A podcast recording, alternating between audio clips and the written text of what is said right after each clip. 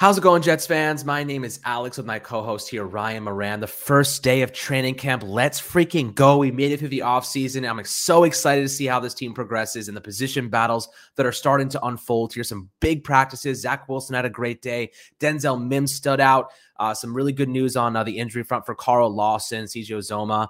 Uh, Mekhi Becton coming in looking really in just great shape, which I think a lot of people are didn't really expect for for the most part. But there's a lot of positive stuff to go around this team. Um, we're going to break down some of the stuff. We'll show you guys some videos and some main takeaways from today's practice. But Ryan, before we dive into the good stuff, how are you doing today, my friend? I'm doing great, Alex. Very exciting, obviously, with the first practice this morning. Just seeing the videos from people there and you know the team just breaking things down and some of the individual drills, you know, position group drills, seeing the guys, you know, run around. It's always exciting. Just gets you that much more amped up for the start of the season. And obviously, the Jets have had some good news on the injury front over the last 48 hours. You look at the four guys they had on the physically unable to perform list yesterday. Obviously, it was announced Carl Lawson, CJ Uzomah, and Mekhi Becton were all placed on the active roster. The one guy we didn't hear about yesterday, obviously, was George Fant. So some people were wondering that, but obviously, we got good news there this morning that you know he was good to go for practice, and obviously, the big news. I mean, dating back to our first episode, who's going to be the left tackle, and we finally got that answer. I think most people had an idea all along it will be Fant, and Saleh obviously announced in his press conference after practice that there's not going to be a competition. You know, George Fant's going to be the left tackle, and Mekhi Becton's going to make that move to right along with Elijah Vera-Tucker. And uh, obviously, like you said, you know, some of the big news in terms of what went on during practice. The Denzel Mims hype obviously continues to grow. You know, he had another big practice, some circus catches, and look, if if he can be that player that we all want him to be, it really goes a long way for the Jets.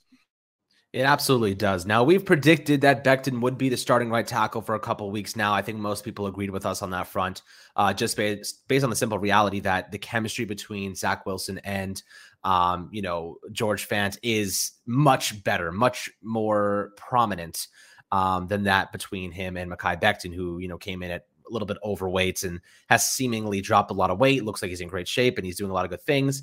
Um, but I will say this Robert Saleh did say that his days at left tackle are not over. So that could indicate that maybe after this season, they swap him back to left tackle, depend on, depending on if they extend Fant or not. But they did say this. And I think this is the main takeaway.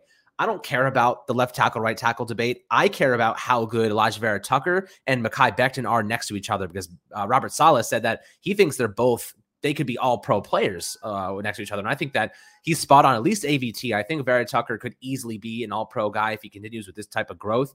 Becton, I think, has a lot left to prove. I mean, of course, they both do. Um, but the obviously missing the majority of 2021 did not help him in his growth. Now, I think that those two guys, the running game is going to be phenomenal for them, getting it outside, using those big bodies and the athleticism at AVT to get around to the edge. It's going to be really fun to watch this offense operate and work um, and, and, just kind of how creative they can be under a Mike LaFleur led, led scheme. Um, but I'll say this, you know, I feel a lot more confident having Fant on the left tackle side, having uh, the blind side of Zach Wilson, just because of you know the the, the proving capabilities he he showcased last season. Now Zach Wilson looked great. He said that he's hasn't been um this like i guess mentally ready. He said mentally i've never been in a better spot. He weighs 217 to 218 pounds a year ago. He was 205 to 207 he's got a little bit more mass to his frame. He's going to be stronger in the pocket. He's going to have a better foundation a better base to throw from. How exciting is it to see um, that zach wilson is in a place to succeed you know not just physically but mentally for sure i mean i think we all want to see that year two jump from zach and look the physical ability with him has always been there you just want to see that continued growth and you expect that year one to year two leap. And it looks like mentally, you know, Zach has definitely taken that. I, I definitely think you can see some more command and just ownership of even his press conferences and the way he stands up there. I think he's much more confident. He's much more sure. And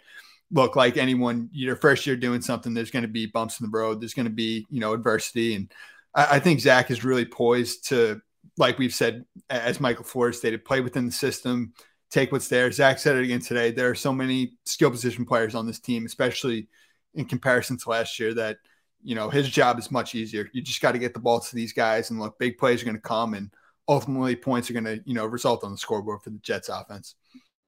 Yeah, and speaking of points and playmakers making plays, how about Denzel Mims? Let's discuss Denzel Mims for a moment here because one of the more, um, I guess, I don't want to see even say underappreciated. I'd probably just go with uh, disappointing draft picks from the Jets in the second round out of Baylor in 2020.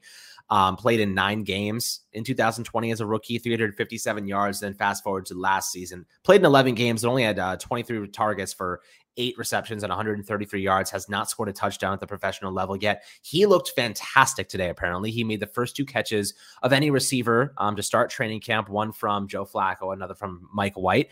Um, showcase that long, rangy kind of uh, pterodactyl wingspan that he he has. And Denzel Mims can be a good a good player on this team. I don't think he's going to be a prominent one. I think that you know you have Garrett Wilson, Elijah Moore, and Corey Davis ahead of him. I'd even throw Braxton Berrios ahead of him at this point. Um, but Denzel Mims is a good player. Injuries arise at the NFL level. Players do get hurt. Having good depth pieces who can come in and make a make an impact immediately is essential. You know, as a, as the Jets team, if you're a Giants fan, if you're a Patriot, any team, they always have injuries. No matter what happens, a guy will get hurt or something's going to happen. You need to have those good depth pieces. Denzel Mims is a great depth piece. Why would you trade him right now? You know what I mean? The Jets have so much youth on this team. They have they don't need any more draft picks. They need to develop the draft picks that they've actually executed the last two years before anything.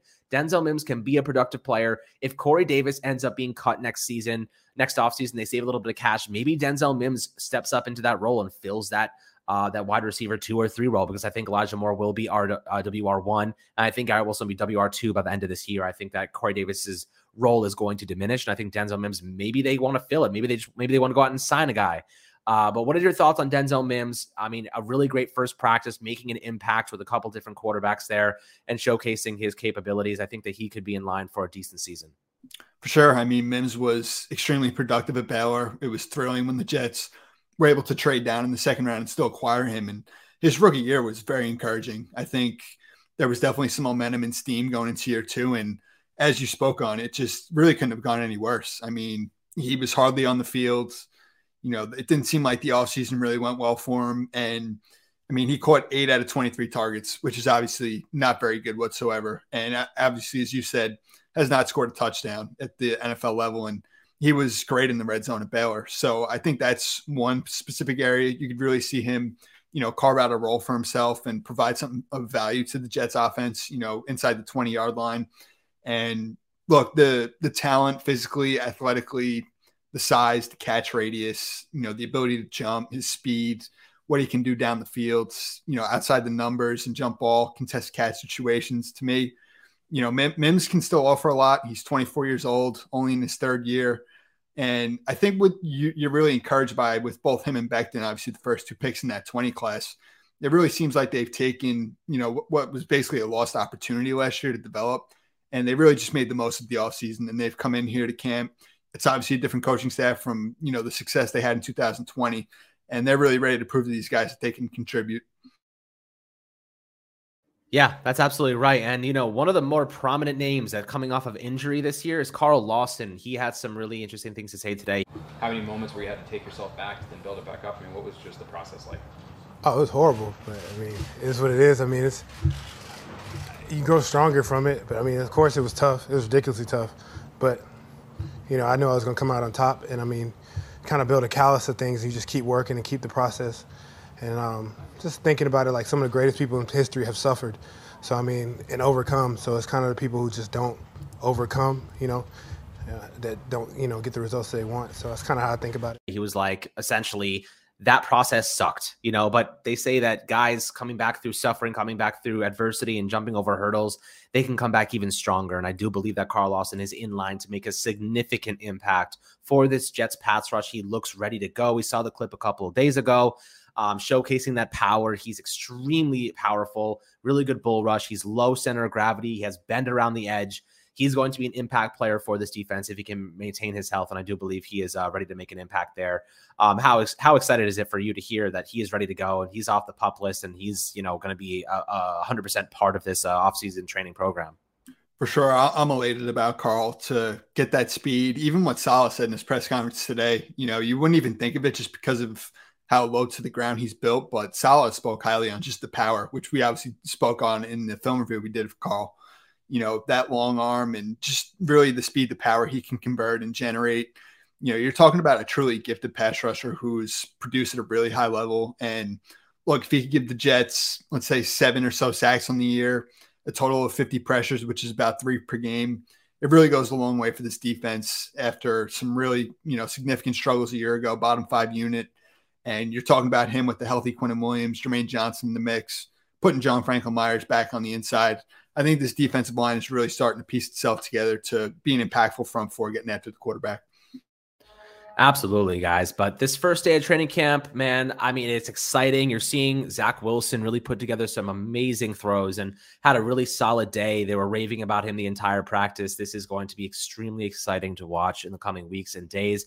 We got you guys covered with all of the New York Jets news as always. Make sure to subscribe if you don't want to miss out on anything. We've got the highlights and all the best clips and moments um, throughout the video so you can enjoy those as well. This is definitely an interactive experience with us here on Fireside Jets. So don't want to miss out on any of the coming content.